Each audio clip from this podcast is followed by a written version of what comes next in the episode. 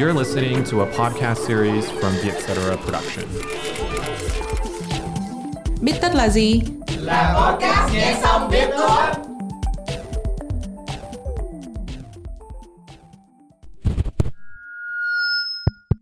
Xin chào tất cả các bạn. Nếu như các bạn đang trông chờ vào một cái lead thật là lôi cuốn để bắt đầu tập podcast lần này, thì chúng tôi xin nói thẳng là sẽ không có đâu. Bởi vì chủ đề của tập podcast lần này, chúng tôi sẽ chỉ nói về những điều thiết thực. Một trong những hệ tư tưởng thiết thực được truyền thông rất lớn vài năm đầu lại đây đấy là chủ nghĩa khắc kỷ. Hai chữ khắc kỷ kỳ lạ này có thể hiểu như thế nào và thế nào là một người khắc kỷ? Và đó cũng là chủ đề của tập ngày hôm nay, chủ nghĩa khắc kỷ. Đồng hành với các bạn trong tập viết tất lần này là Xuân Long, Thế Mạnh và Ngọc Bích. Chủ nghĩa khắc kỷ trở nên phổ biến hơn có đồng nghĩa với việc thế giới đang dễ tổn thương hơn. Khắc kỷ có phải là khắc khổ và kỷ luật bản thân? Kìm nén cảm xúc và kiểm soát cảm xúc khác nhau thế nào? Có nhiều sự trùng lặp giữa chủ nghĩa khắc kỷ với Phật giáo và chủ nghĩa hiện sinh. Như bất kỳ chủ nghĩa nào, khắc kỷ cũng có thể gây hại cho bạn, nhất là khi bạn nhìn nhận nó một cách tiêu cực quá mức hay là tôn sùng thái quá.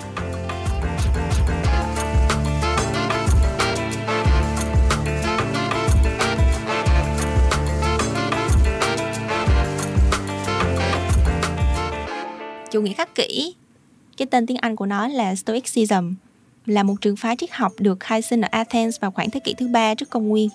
Stoic trong khắc kỷ bắt nguồn từ chữ Stoa, là một hành lang rộng nằm giữa những dãy cột lớn, nơi mà Zeno xứ Citium là người khai sinh ra trường phái khắc kỷ, thường đứng để bàn luận cùng với các học trò của mình. Và quan điểm của chủ nghĩa khắc kỷ cho rằng sở dĩ ta đau khổ là vì ta đã chọn sai cách trong việc nhìn nhận các vấn đề. Long hiểu cái nhận định này có nghĩa là ở trong cuộc sống thì chúng ta luôn gặp những cái vấn đề khá là giống nhau và những cái vấn đề nó rất là thường ngày, ví dụ như là đi ra ngoài đường thì kẹt xe, hay là về nhà thì cãi nhau với người yêu. Nhưng mà tuy nhiên thì trước những cái sự việc mà ai cũng có thể gặp như thế thì chúng ta có rất là nhiều các cái cách để mà đối diện với chúng. Và trong những cách đấy thì có những cách đúng và cũng có những cái cách sai. Cách sai ở đây có thể là theo hiểu là mình cố gắng mình sửa đổi một cái gì đó mà nó không nằm trong kiểm soát của mình. Và cái này nó cũng nằm trong cách phân chia của chủ nghĩa khắc kỷ luôn. Nó chia cuộc đời của mình ra thành 3 phần. Một là những gì mà mình có thể kiểm soát, tức là hành động và suy nghĩ của bản thân. Hai là những điều mà mình không thể kiểm soát, tức là những yếu tố tự nhiên hoặc là hành động của người khác. Và ba là những gì mình có thể kiểm soát chỉ một phần thôi, tức là khi mình làm việc với người khác thì có thể là có cái thứ mình có thể kiểm soát và người khác làm nữa, thành ra mình không kiểm soát được. Kết luận lại thì họ khuyên mình là tập trung vào cái nhóm thứ nhất, phớt lờ cái nhóm thứ hai và lên kế hoạch cho cái nhóm thứ ba. Tức là mình đừng có cố kiểm soát những cái thứ xảy đến với mình, vì đơn giản là mình không thể. Và thay vào đó thì hãy kiểm soát những cái phản ứng của mình trước những cái sự việc đó. Ngoài câu chuyện phân chia những kiểm soát thì một số biểu hiện và các thực hành trong chủ nghĩa khắc kỷ có thể kể tới như là không lãng phí thời gian vào những việc vô nghĩa, sống tự giác, sống kỷ luật, sống chung với những điều không dễ chịu, không phàn nàn, và nhớ rằng bạn sẽ chết và điều đó quyết định cách bạn nói, cách bạn suy nghĩ và hành động. Với Long thì khắc kỷ là một khái niệm mà nghe qua thì rất là Tây, nhưng mà thật ra cái triết lý của nó cũng len lỏi trong đời sống văn hóa của người Việt mình rất là rõ. Chẳng hạn như khi mà bị mất của thì chúng ta cũng không vội phàn nàn mà tự nhắc nhở rằng ít nhất thì là của đi thay người này. Hay như ông bà ta cũng nhắc là một điều nhịn thì 9 điều lành, để không lãng phí thời gian vào những việc vô nghĩa như là cố chấp tranh cãi. Thực ra trong mấy năm đầu lại đây thì ở Việt Nam chủ nghĩa khắc kỷ đã trở nên rất quen thuộc với đại chúng và ngày càng được truyền thông rộng rãi. Những cái thảo luận về khắc kỷ bắt đầu nở rộ vào năm 2018 khi mà cuốn sách Suy tưởng của Marcus Aurelius được phát hành. Nhưng mà thực ra trước đó rất là lâu, cách đây hơn 60 năm thì cụ Nguyễn Du Cần đã đề cập đến khắc kỷ trong cuốn Tôi Tự Học. Cụ khuyên chúng ta là nếu mà muốn có ý niệm về một trường phái thì mình phải dám đi vào những tác phẩm chính, thay vì những cuốn sách tóm tắt và diễn giải lại ý tưởng của những nhà triết học trên. Ví dụ như là cụ khuyên chúng ta phải mạnh dạn tìm tới Seneca hay là Marcus Aurelius thay vì đọc lại những đúc rút của người khác về hai triết gia trên.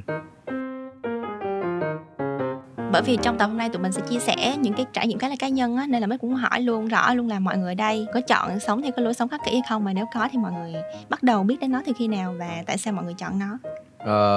Long thì đã thực hành cái lối sống khắc kỷ cũng được một thời gian rồi, cụ thể là 4 năm. Để mà nói rõ hơn thì Long sẽ kể câu chuyện của bản thân. Mọi thứ bắt đầu từ khi Long 18 tuổi. Và cũng giống như bao thanh thiếu niên khác ở độ tuổi này, Long chìm đắm ở trong trip dopamine. Trip dopamine có nghĩa là những cái vui thích của não bộ khi mà trải qua những cái thú vui ngắn hạn, như kiểu là chơi game hay là thủ dâm. Cái quãng thời gian này cũng là lúc mà Long chơi game rất là nhiều, có khi từ 8 đến 10 tiếng mỗi ngày luôn.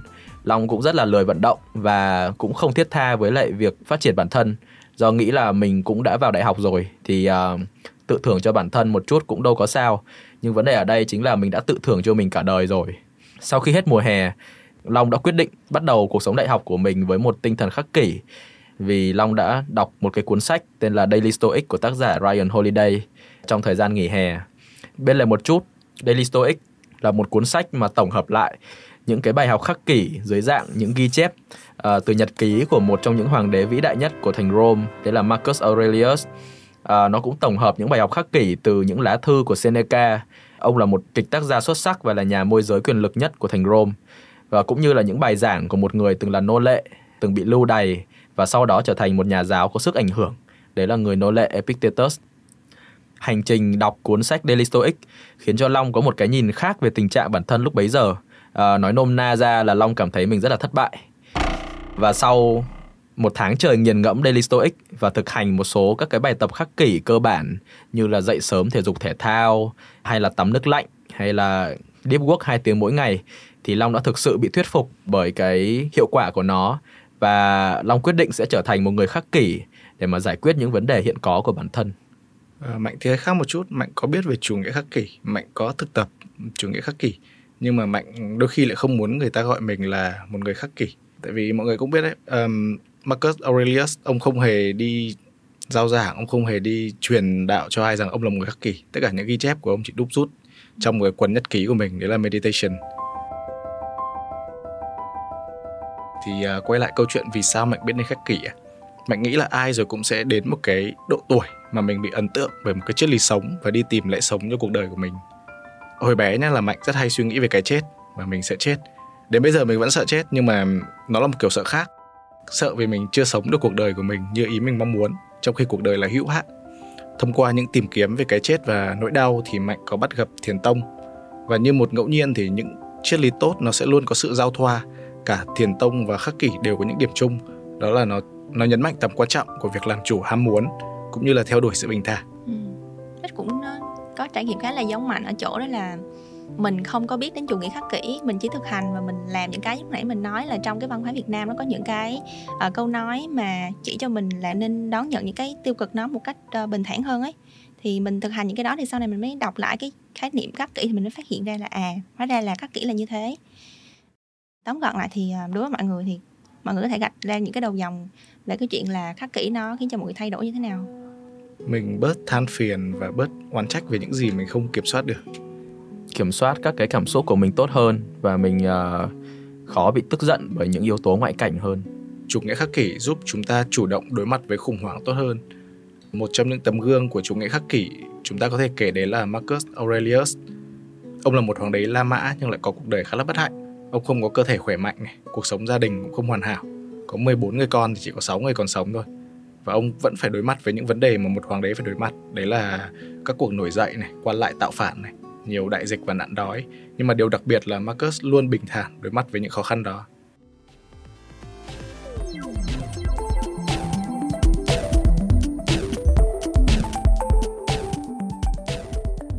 Ngoài chủ động đối mặt với khủng hoảng như là Mạnh đã chia sẻ, thì Long và Bích thấy chủ nghĩa khắc kỷ tạo ra những thay đổi gì với cuộc sống của mình không? Mình có cái nhìn đối với những cái sự mất mát nó bình thản hơn. Chẳng hạn như là mình thấy có một câu chuyện về một triết gia khắc kỷ, Epictetus. Ông bị trộm mất một cái đèn kim loại trước nhà. Thay vì chửi mắng tên trộm thì ông nhận thấy rằng là mất một cái đèn thì cũng không có tổn hại quá gì đến mình á. Tên trộm thì phải đánh đổi phẩm cách của anh đó để mà trộm đồ. Sau đó thì ông đi mua một cái đèn đất nung để rẻ hơn để bỏ qua mọi chuyện. Tức là lúc nãy mình nói về cái chuyện là chủ nghĩa khắc kỷ giúp được mọi người rất là nhiều thứ, nhưng mà vẫn đâu đó có những cái ý kiến cho rằng là chủ nghĩa khắc kỷ mọi người có tôn sùng nó quá lên hay không, hay là mình thấy là đối với mọi người thì mọi người có nhận thấy có những cái hiểu lầm nào về chủ nghĩa khắc kỷ và cảm thấy khiến cho người khác họ không muốn thực hành về cái chủ nghĩa đó. Long thấy cái hiểu lầm đầu tiên mà chúng ta sẽ thấy nhất đấy chính là có những cái ý kiến cho rằng là chủ nghĩa khắc kỷ khiến cho con người khắt khe và lạnh lùng, cũng như là trở nên nghiêm ngặt và sống khổ hạnh. Hiểu lầm này xảy ra vì chủ nghĩa khắc kỷ nhấn mạnh vào việc là thực hành và kiểm soát bản thân khỏi những cảm xúc không cần thiết. Nhưng mà cái việc kiểm soát ở đây hay bị hiểu nhầm là kìm nén. Ở đây thì kìm nén nó có nghĩa là né tránh. Khi mà chúng ta buồn, chúng ta tức nhưng mà không dám hoặc là không muốn thể hiện ra bên ngoài. Trong khi kiểm soát, nó có nghĩa là mình có ý thức về tình trạng cá nhân, nhưng mà quyết định là chọn không để cảm xúc bộc phát. Mạnh xin bổ sung thêm một chút, đấy là chủ nghĩa khắc kỷ nó sẽ nằm đâu đó ở giữa chủ nghĩa khoái lạc và chủ nghĩa khổ hạnh.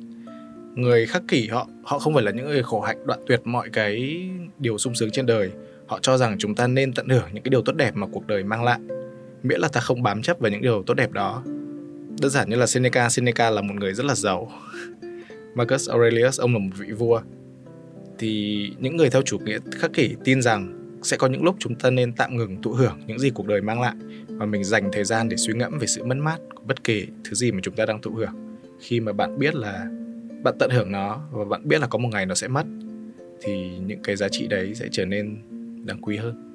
Nếu mà như Mạnh nói là, tức là những người mà theo chủ nghĩa khắc kỷ họ vẫn thể hiện cảm xúc, tức là họ không có đè nén cảm xúc theo kiểu khổ hạnh, mà họ cũng không phải theo kiểu hứng thú với là những cái khoái lạc. Vậy thì khắc kỷ họ thể hiện và họ kiểm soát cái cảm xúc của họ như thế nào, đặc biệt là đối với những cảm xúc tiêu cực như là tức giận hay là buồn bã?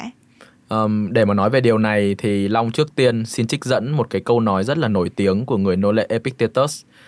Đó là bất kỳ người nào có khả năng chọc giận ta đều sẽ là chủ nhân của ta. Chủ nghĩa khắc kỷ cho rằng sự bình thản sẽ đem lại nguồn sức mạnh to lớn, và sức mạnh ở đây chính là khả năng duy trì cái việc giữ mình. Một ví dụ rõ nhất cho điều này chính là trong giới thể thao, đặc biệt là với các môn đối kháng 1v1, như kiểu là các môn võ này, hay là môn vật, hay là các cái môn boxing.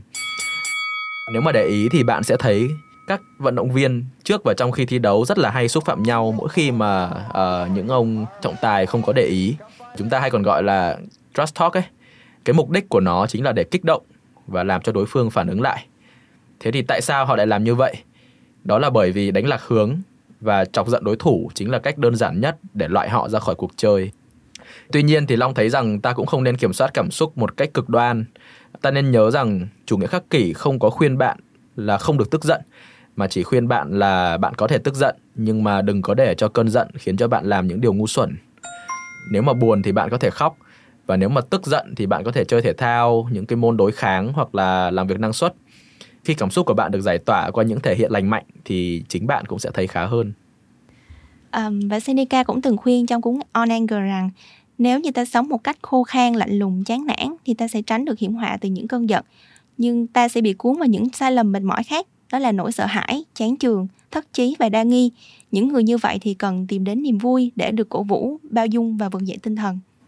Thế thì ta có thể hiểu là thứ mà những người khắc kỷ hướng đến chính là sự điều độ. Không có phải là vì họ không tin vào khoái lạc, mà là vì điều độ giúp cho những cái niềm khoái lạc ấy được tự nhiên và lâu dài hơn. Ngoài ra, một sai lầm mà mọi người thường nhận định sai về chủ nghĩa khắc kỷ, đấy là họ cho rằng những người theo chủ nghĩa khắc kỷ thì thường thoát ly về thế giới thực tại. Họ cho rằng người khắc kỷ không muốn dính dáng gì đến sự đời cả và chỉ quan tâm đến bản thân. Như vậy là quá ích kỷ và vô tình. Có thể ban đầu người ta tìm đến chủ nghĩa này với một động lực, động cơ gì đó khá là ích kỷ, họ muốn thoát khỏi cái gì đó, nhưng mà về lâu dài nếu mà vẫn giữ cái thái độ đó thì họ không thể nào trở thành một người khắc kỷ theo đúng cái định nghĩa ban đầu được. Thì chủ nghĩa khắc kỷ đề cao cái việc thực hành đức hạnh và không vị kỷ là một yếu tố chủ chốt trong điều đó. Người khắc kỷ thì họ sẽ nhìn nhận sự bình yên là khi mà bạn không để cho mình bị ngấu nghiến bởi những cảm xúc gây ra bởi sự xấu tính của những người tồi tệ. Bình yên không phải là thứ luyện tập mà thành, mà nó được sinh ra vì bạn học hỏi và cải tiến bản thân để mà bao dung và yêu thương nhiều người hơn nữa. Vì vậy, người thực hành khắc kỷ thực sự quan tâm đến xã hội, đến công bằng, đến nỗi đau của mọi người, chứ không phải chỉ tập trung vào bản thân họ như nhiều người tưởng. Hai đại diện điển hình của chủ nghĩa khắc kỷ là hoàng đế La Mã Marcus Aurelius và triết gia Seneca, đều là những người dành cả đời để cống hiến cho xã hội. Ngoài ra, một hiểu lầm khác là mọi người thường coi chủ nghĩa khắc kỷ là một tôn giáo. Nếu bạn gọi tôn giáo là những buổi lễ cầu nguyện, thờ cúng, nghi thức, đền miếu, giới luật, thì chủ nghĩa khắc kỷ không phải là một tôn giáo. Mà nói đúng hơn thì chủ nghĩa khắc kỷ hòa hợp với những điều răn tốt đẹp trong rất nhiều tôn giáo. Như lúc nãy anh có nói, chủ nghĩa khắc kỷ nó có liên quan đến thiền tông á. Và chủ nghĩa khắc kỷ nó hướng tới việc rèn luyện về mặt tinh thần. Nhưng mà chủ nghĩa khắc kỷ không đòi hỏi bạn phải thay đổi nếp sống, công việc hàng ngày để cống hiến cho nó. Cũng không có những giới luật nghi lễ nào yêu cầu bạn phải tuân theo. Long thấy có một cái hiểu lầm thứ tư nữa. Đấy là có những ý kiến cho rằng chủ nghĩa khắc kỷ chính là một cái bản hướng dẫn cuộc đời. Tuy nhiên thì chủ nghĩa khắc kỷ, Long cho là nó không phải là một bộ bí quyết cho cuộc sống của bạn. Nó không bảo bạn được và không được phải làm gì. Tất cả những gì chủ nghĩa khắc kỷ có thể đưa cho bạn, đó là một hệ thống tư tưởng. Và bạn có thể chọn ra những tư tưởng phù hợp để mà áp dụng. Chính vì thế mà bạn cũng cần đánh giá phương pháp và mục tiêu đặt ra khi mà thực hành cái chủ nghĩa này.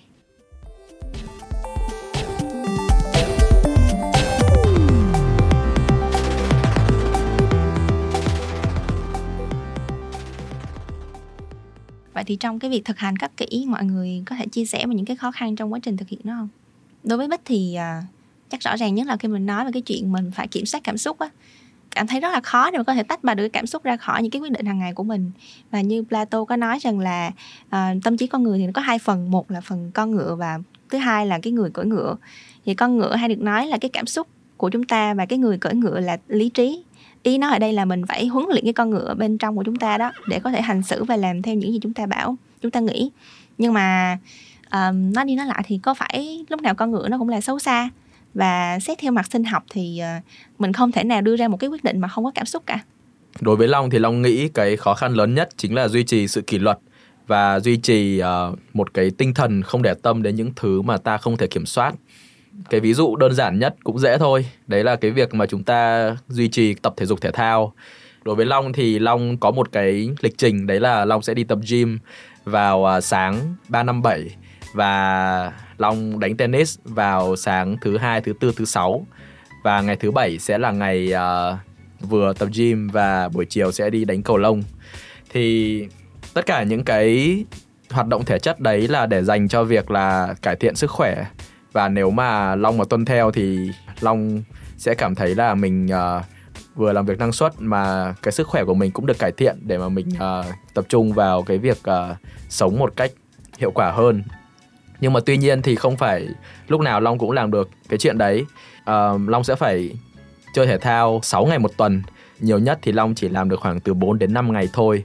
Sẽ có 1-2 ngày gì đấy trong tuần mà khi mà Long ngủ dậy buổi sáng thì Long không thể nào vượt qua được sự cám dỗ của cái giường.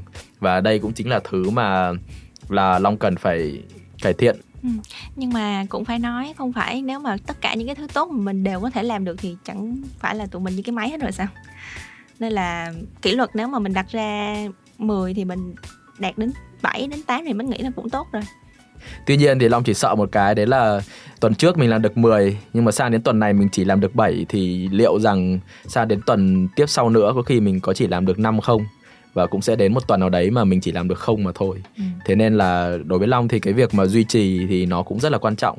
Còn với Mạnh ha, những khó khăn trong việc thực hành khắc kỷ không hẳn là khó khăn mà nó là một trở ngại thì đúng hơn. Đấy là trở ngại tới từ người bên ngoài khi thấy chúng ta dửng dưng và chúng ta thường ít bận tâm với những khó khăn trong cuộc sống. Nó lại quay lại câu chuyện là mình không thể kiểm soát được những thứ mình không kiểm soát. Đó là suy nghĩ của người khác, mình chỉ kiểm soát được suy nghĩ của mình thôi. Khi mà bên trong mình không có kẻ thù thì kẻ thù bên ngoài sẽ không làm gì mình được cả.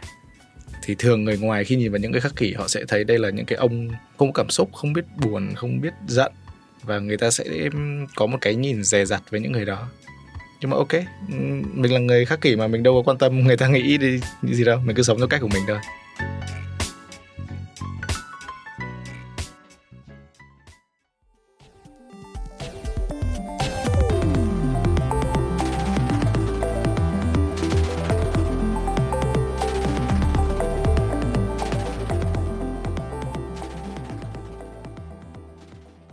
Ok, nói cũng nhiều rồi. Thế thì để tóm lại tập podcast này thì Long nghĩ là chúng ta có thể đề cập đến một thứ. Đấy là chủ nghĩa khắc kỷ. Nó không phải là cái mánh khóe có thể giúp cho bạn đạt được bất cứ điều gì, như là sự giàu sang hay là tham vọng cá nhân. Mà ngược lại thì cái việc thực hành khắc kỷ nó sẽ giúp bạn phân biệt những gì mình có thể và không thể kiểm soát. Và cái tư tưởng này nó sẽ quyết định thái độ của bạn trước những vấn đề khác nhau, bao gồm những khủng hoảng và mất mát khi mà không đạt được những điều mình muốn. Trong dòng chảy lịch sử thì mình đã có rất nhiều hệ tư tưởng, rất nhiều triết lý dạy người ta sống thế nào tốt hơn. Nhưng mà có lẽ là không có một chủ nghĩa nào là hoàn hảo cả đâu. Chúng ta hãy tiếp cận chủ nghĩa khắc kỷ bằng một tâm hồn thoải mái và một cái đầu tỉnh táo. Vì giống như mọi chủ nghĩa nào khác, khắc kỷ cũng có những mặt trái của nó khi bị nhìn nhận quá tiêu cực hoặc tôn sùng thái quá. Còn bạn nghĩ thế nào về chủ nghĩa khắc kỷ?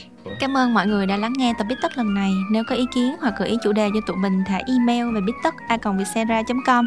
Hẹn gặp lại các bạn ở những tập Bít Tất sau. Podcast Bít Tất được thu âm tại Vietcetera Audio Room, chịu trách nhiệm sản xuất bởi Văn Nguyễn và Huyền Chi.